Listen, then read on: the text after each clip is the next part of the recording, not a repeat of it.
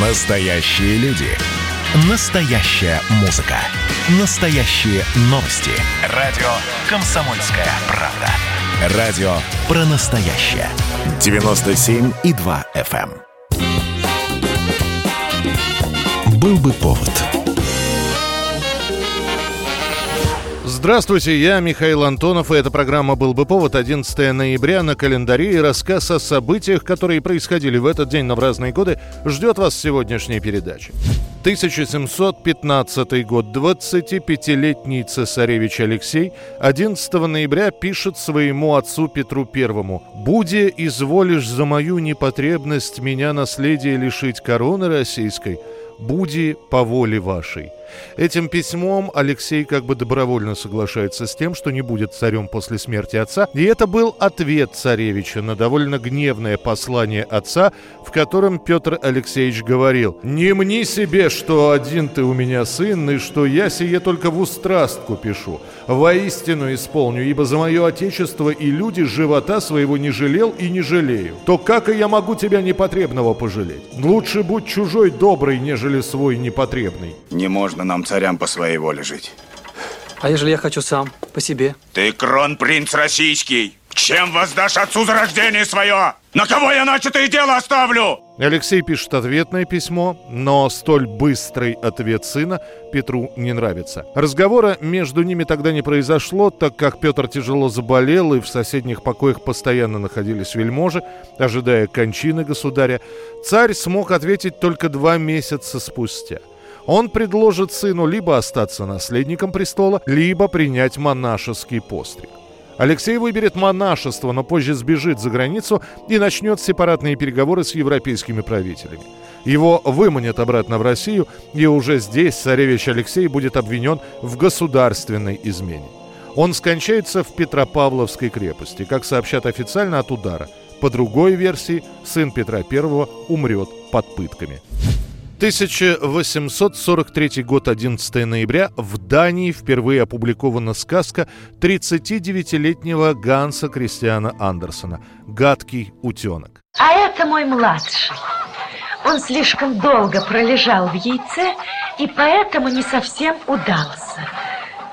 Кряк, скажи, кряк. Многие считают сказку «Гадкий утенок» своеобразной завуалированной биографией самого Андерсона. Друзья Ганса описывали так внешность писателя. Он был высок, худощав и крайне своеобразен по осанке и движениям. Руки и ноги его были несоразмерно длинны и тонки, кисти рук широкие и плоские, а ступни ног таких огромных размеров, что ему, вероятно, никогда не приходилось беспокоиться, что кто-нибудь подменит его галоши. Нос его был так называемой римской формы, но тоже несоразмерно велик и как-то особенно выдавался вперед. Сказка Сказка «Гадкий утенок» Андерсона и еще несколько таких вот сказочных историй, которые Ганс Христиан напишет в сороковые годы, будут отличаться от остальных своей мрачностью. Пусть лучше заклюют меня эти величавые птицы, чем погибать одному от мороза. И если тот же «Гадкий утенок» закончится относительно хорошо, то вскоре Андерсон напишет трагическую «Девочку со спичками» и другие уже не самые жизнерадостные рассказы. При этом Андерсон будет раздражаться, если его начнут называть детским писателем. Даже книгу, в которую войдет сказка «Гадкий утенок», писатель назовет «Новые сказки» и сделает примечание «Для людей разных возрастов». 11 ноября 1982 года. Накануне в Советском Союзе неожиданно не показывают традиционный для этого дня концерт, посвященный Дню милиции. Вместо него фильм «Депутат Балтики». После фильма в программе «Время» тоже ничего необычного не сообщается. Лишь утром 11 ноября передадут, что на 76-м году жизни скоропостижно скончался генеральный секретарь ЦК КПСС, председатель Президиума Верховного Совета СССР, четырежды Герой Советского Союза, Герой социалистического труда, маршал Советского Союза Леонид Ильич Брежнев. Вчера выглядел неплохо. Но спать рано ушел. Программу времени стал смотреть. Вернее, посмотрел начало минут пять и к себе пошел. Эта новость слегка запоздает.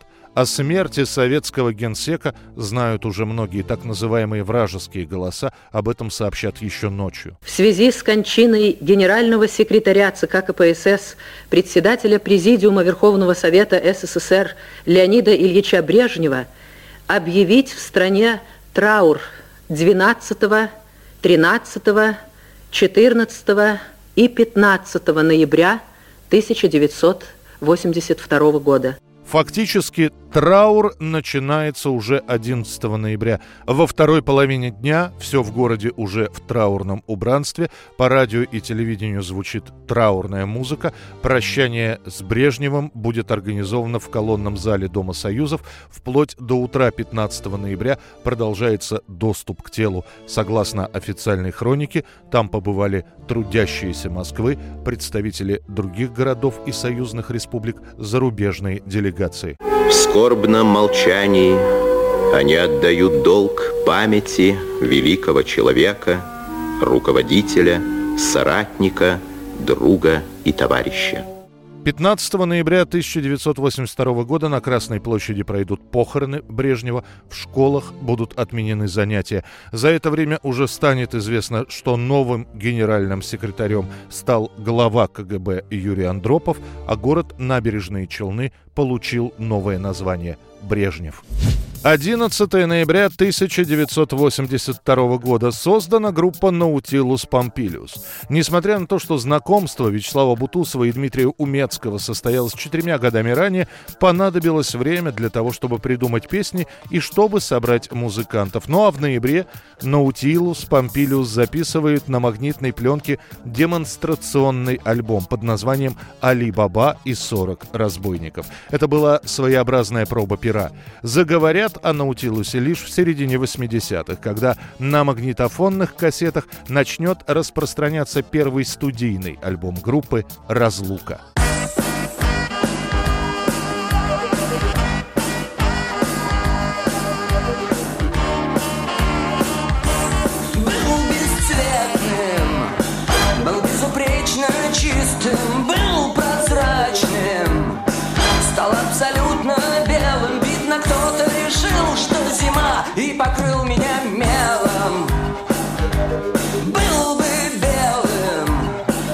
Все же был бы чистым Пусть холодным, но все же с ясным взором Но кто-то решил, что война И покрыл меня черным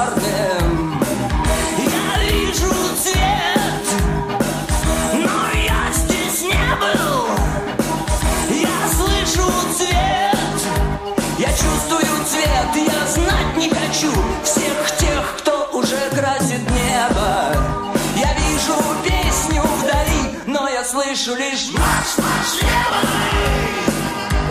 Марш, марш правой Я не видел толпы страшнее, чем толпа цвета хаки это была программа «Был бы повод» и рассказ о событиях, которые происходили в этот день, но в разные годы. Очередной выпуск завтра. В студии был Михаил Антонов. До встречи. «Был бы повод»